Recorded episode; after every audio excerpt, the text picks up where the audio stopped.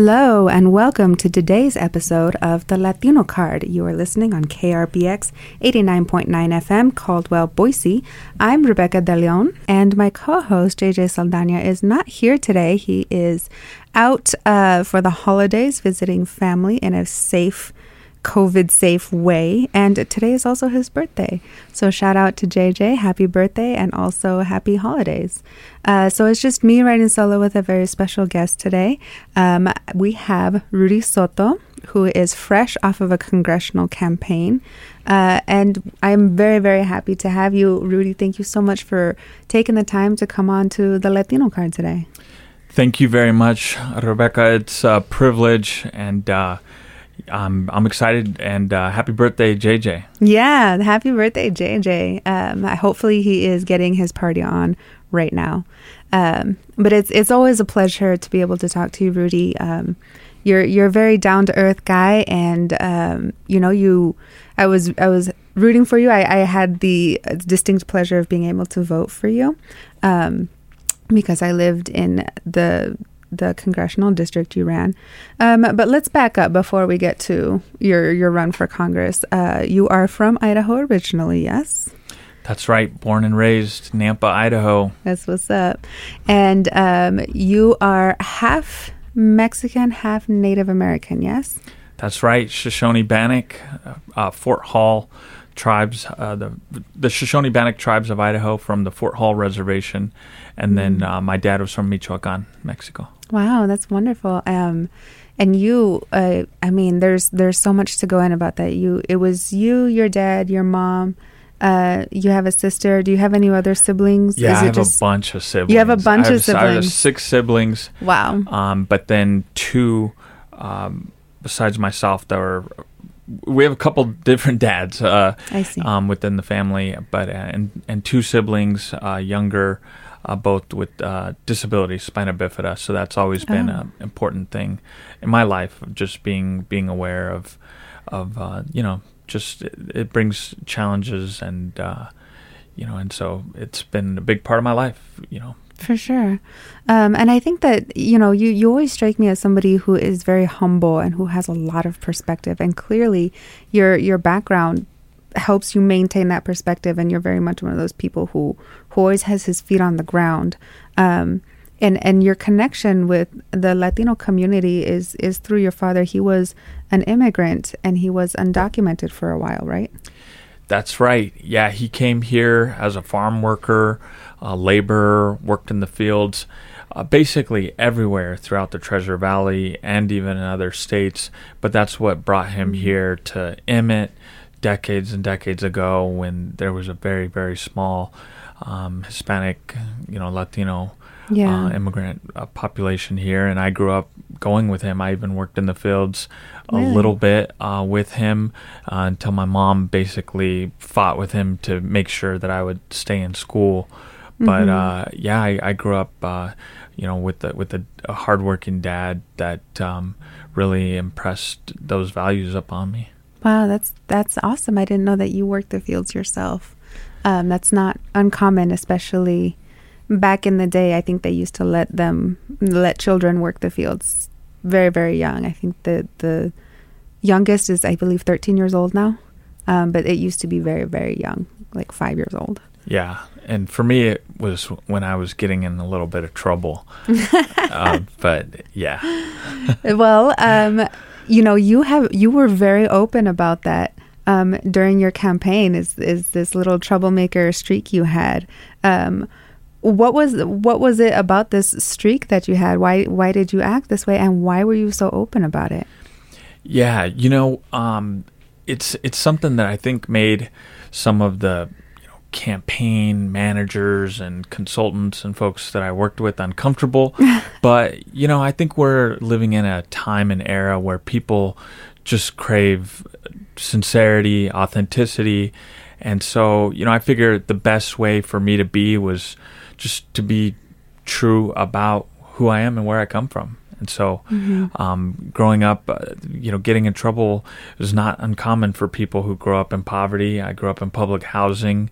You know, the people that we looked up to in our neighborhoods were they were you know presented to us as protectors of of our of our you know area. And so you know we almost just didn't even know better. And most of our parents were working hard multiple jobs.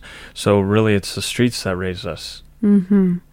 And uh, what what kind of trouble did you get in for anyone who didn't pay attention to that part of your campaign? Yeah, that's one of my favorite questions uh, because, uh, you know, I, I'm far removed from all of it. It feels like a lifetime ago, I'm, and I'm uh, hopeful about uh, writing a book someday um, where you know I can shine more light on all that. But uh, really, uh, you know, I got that question a lot when I was a student body president at uh, Portland State University, first generation college student, and I'd get to go speak to lots of students and youth from from all over, and all their hands would sh- shoot up, and they'd be like.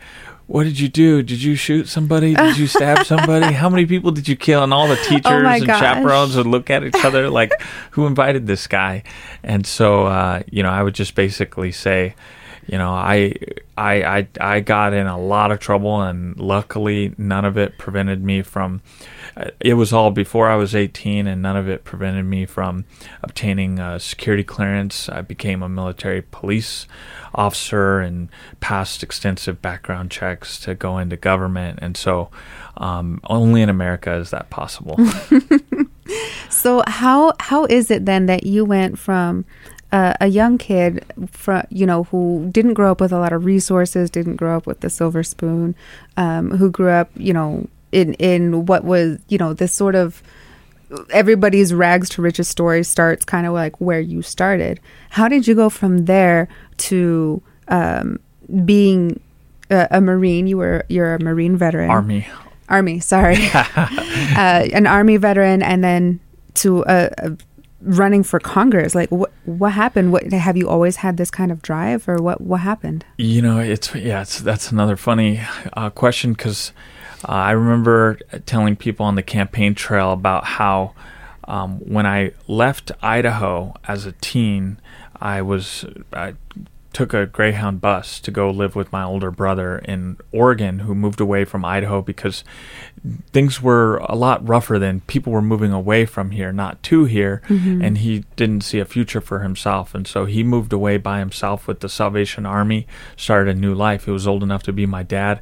Uh, I needed a new place to turn a new page and um, pursue my potential. So when I was getting out of juvenile detention, uh, I was able to go live with him in in Oregon and he tells people he's like i don't know what's up with my brother. He came here looking like a wannabe cholo and then next thing you know he wants to be the mayor. Oh my god because it, it wasn't but five years after being in you know in, in oregon when i got elected uh, student body president and then i ran for city council actually in, Really? in portland and, and did pretty well. Um, but uh, that was in my early 20s so. And how did how did that happen? What what made you want to run for anything? You know, I, I tell people it has to do with just reading too many books when I was in juvenile detention. Uh, you know, I read the Bible a lot, you know, and that helped me, you know, become more grounded just in, you know, faith, um, in forgiveness and grace. Uh, But then also, you know, I read amazing stories about people, especially immigrants, who came here with nothing from lots of hardship, much more than I could ever imagine and they would become something and do incredible things and this is just true all over. And so it just made me think well why why not me? Uh, why why why why shouldn't I be the author of my own destiny? And so I just you know worked hard on improving myself and have always you know had a lot of good mentors and sought out services and programs um, that uh, that are available to all of us. There, there's uh, there's so much around us, even in the most rural communities. If we're resourceful about going and finding out, you know, those those teachers, those counselors, you know, those mentors or relatives that want to help us pursue our potential. And so a lot of people, um, you know, it's it's always refreshing when somebody goes into politics and they have like a, a community minded approach. And you have very much a community minded approach where they see um, like everybody as as sort of working together to form a society. And and you definitely have that. So if you had you know come out of juvenile detention and you read books and you thought why not me? Why did you pursue sort of like a community service sort of career instead of like i'm going to do do for me and and become a ceo and make lots of money? Not that there's anything wrong with that because we definitely need our business businessmen and women out there. Um, but why specifically did you choose this path?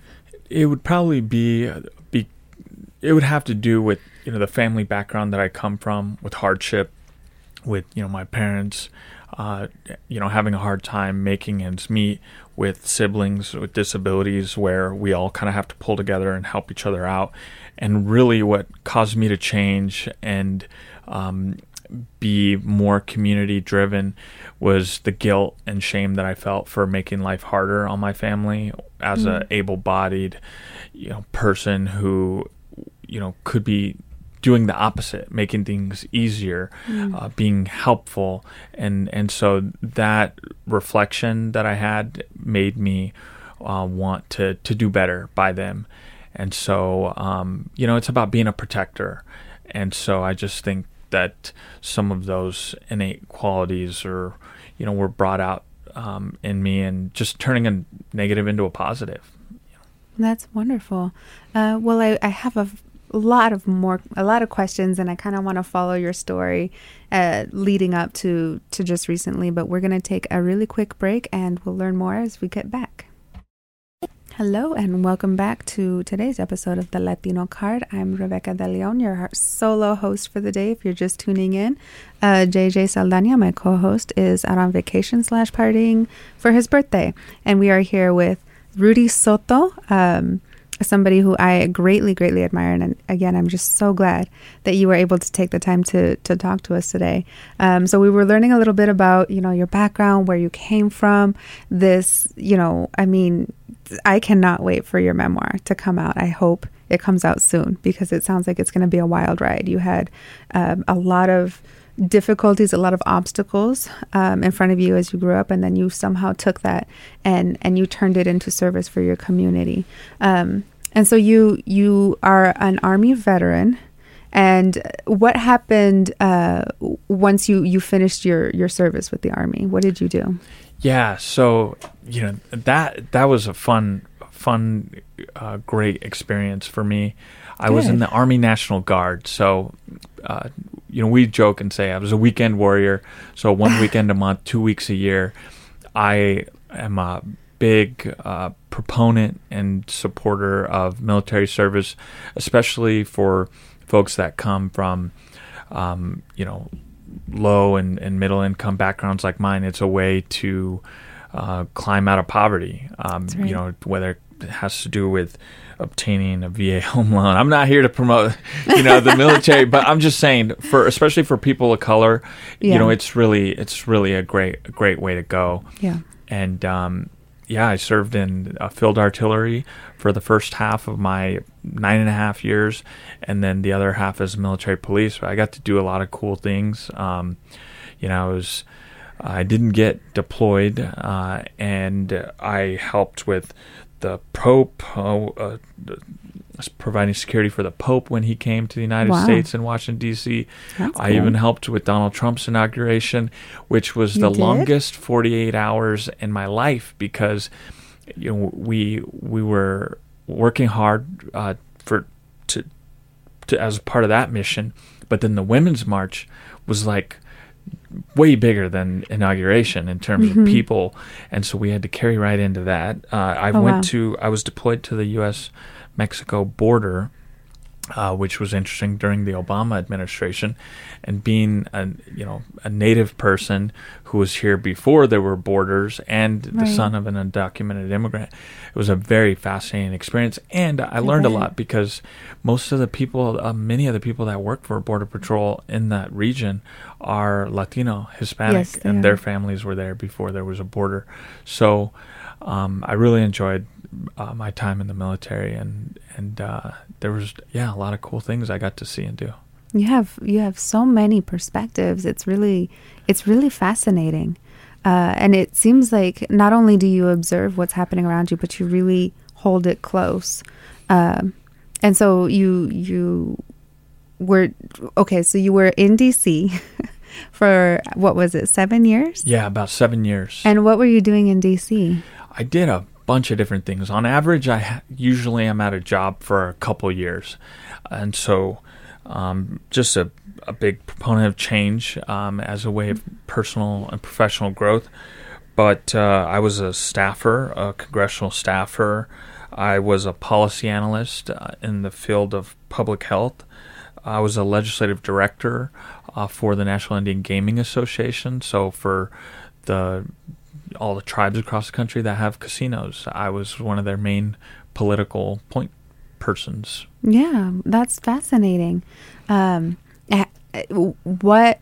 Okay, it sounds like um, public health is very important to you. It seems to be like a common thing that comes up a lot. Why is that so important to you? Yeah, that's a huge passion of mine because of my dad's story.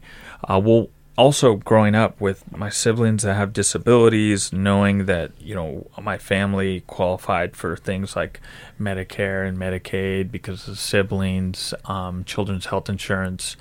Uh, these were things that were always on my uh, on the periphery, mm-hmm. and then um, Social Security, disability. You know, the, some of these programs were essential for for us to just get by, and so you know, I always just kind of knew about that um, in the background, in the back of my mind. Uh, but then uh, in 2014, my dad passed away. Um, he was laid off of his factory job at Simplot, along with many others, because of automation and downsizing. Mm-hmm. Got sick, uh, lo- had lost his health insurance, couldn't get treatment in time, and passed away.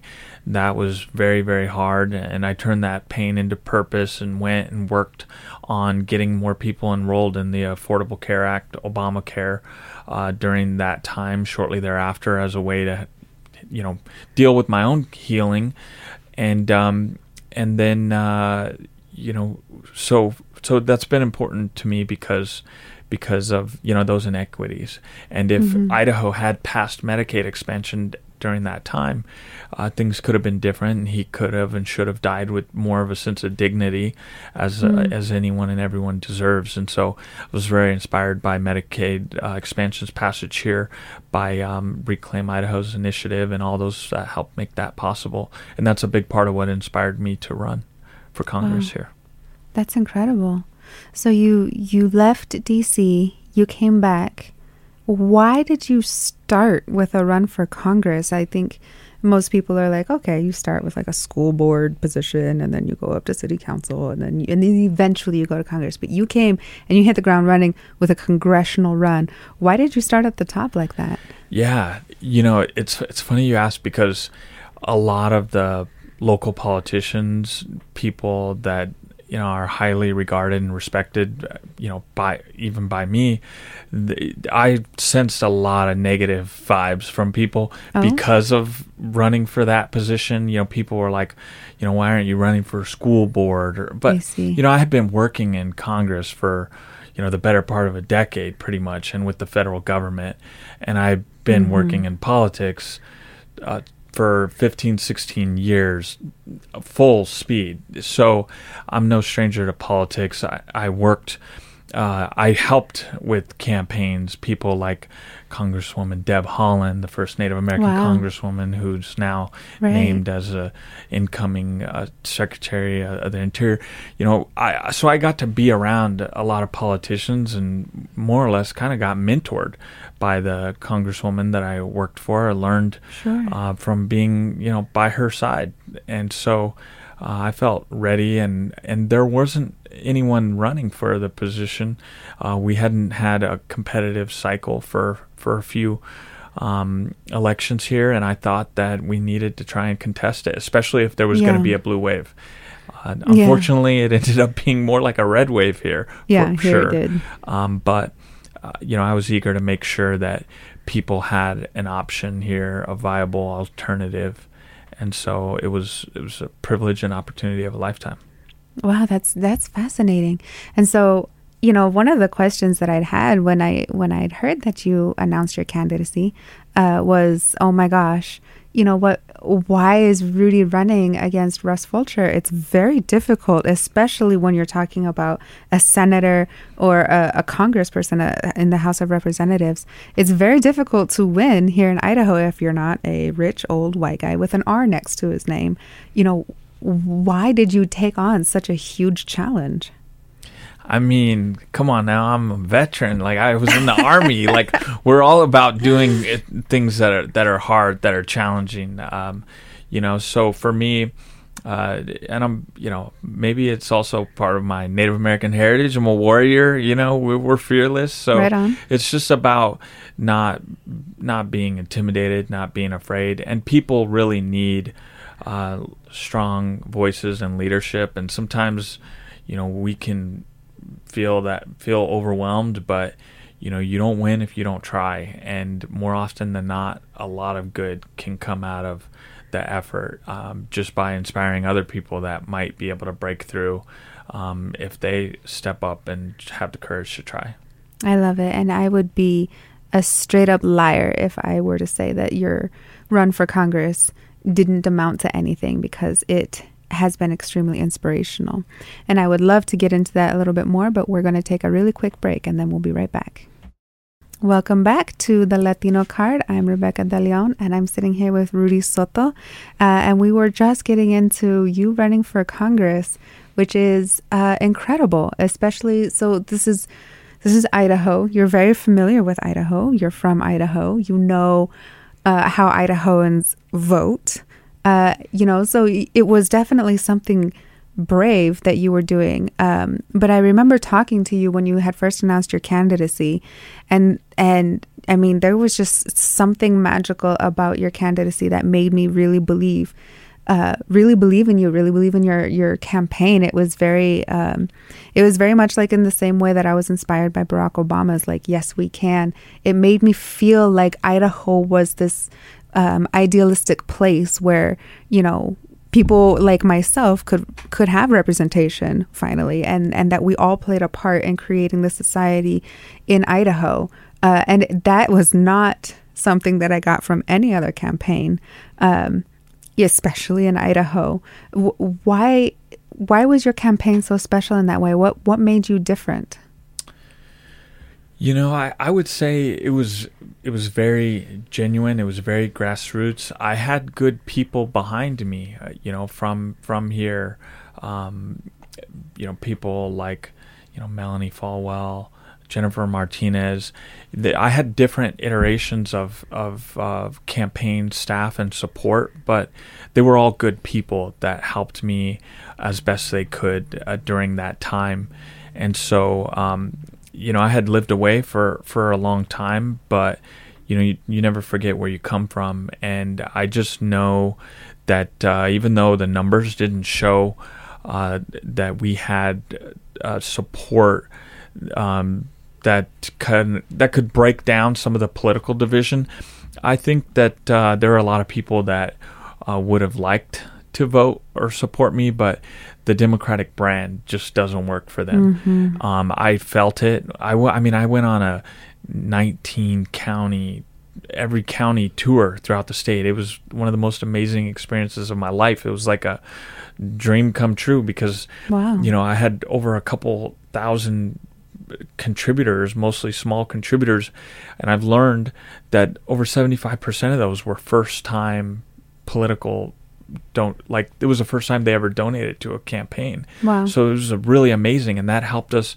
buy an RV and you know f- pay whole staffs and uh, you know Wonderful. put paid ads up and on television and across all these services. It was really an incredible experience but there were times when I'd meet people uh, who, you know, couldn't look me in the eye just because I'm a Democrat. Even though they liked me, they liked that I'm a veteran, they like my story, but the just the national polarized politics mm-hmm. that we're going through are so toxic and it's yeah. it's unfortunate for all of us. It is. It is very unfortunate because you you were a fantastic candidate and you were you were everywhere. You were uh, I saw you everywhere. And I just was like, does he have more days or more hours in the day than the rest of us? How does he all over the place? And yet you ran this this wonderful campaign. I was very inspired by it. Um, you know, but you didn't win the the seat, the congressional seat. Um, you know, so how how do you feel about that? And and where are you now with it? Yeah, you know, I am again just it's been it was the privilege uh, of of a lifetime. I met so many amazing people. I feel very good about what we did. Uh, I believe that if it were a different time or a different cycle, we might see different numbers. Um, mm-hmm. So, you know, just in terms of being in a stage of reflection, I just, you know, I have nothing but gratitude for everybody that that supported me, um, for the organizations. We got a lot of support from uh, elected officials at the local level, state community leaders. Um, but you know, I hadn't been living here for a long time, so there's a lot more work that can be done, mm-hmm. and so I'm looking forward to continuing those relationships, building on those relationships, and figuring out how I can be supportive of other people and what their goals, interests, and initiatives are.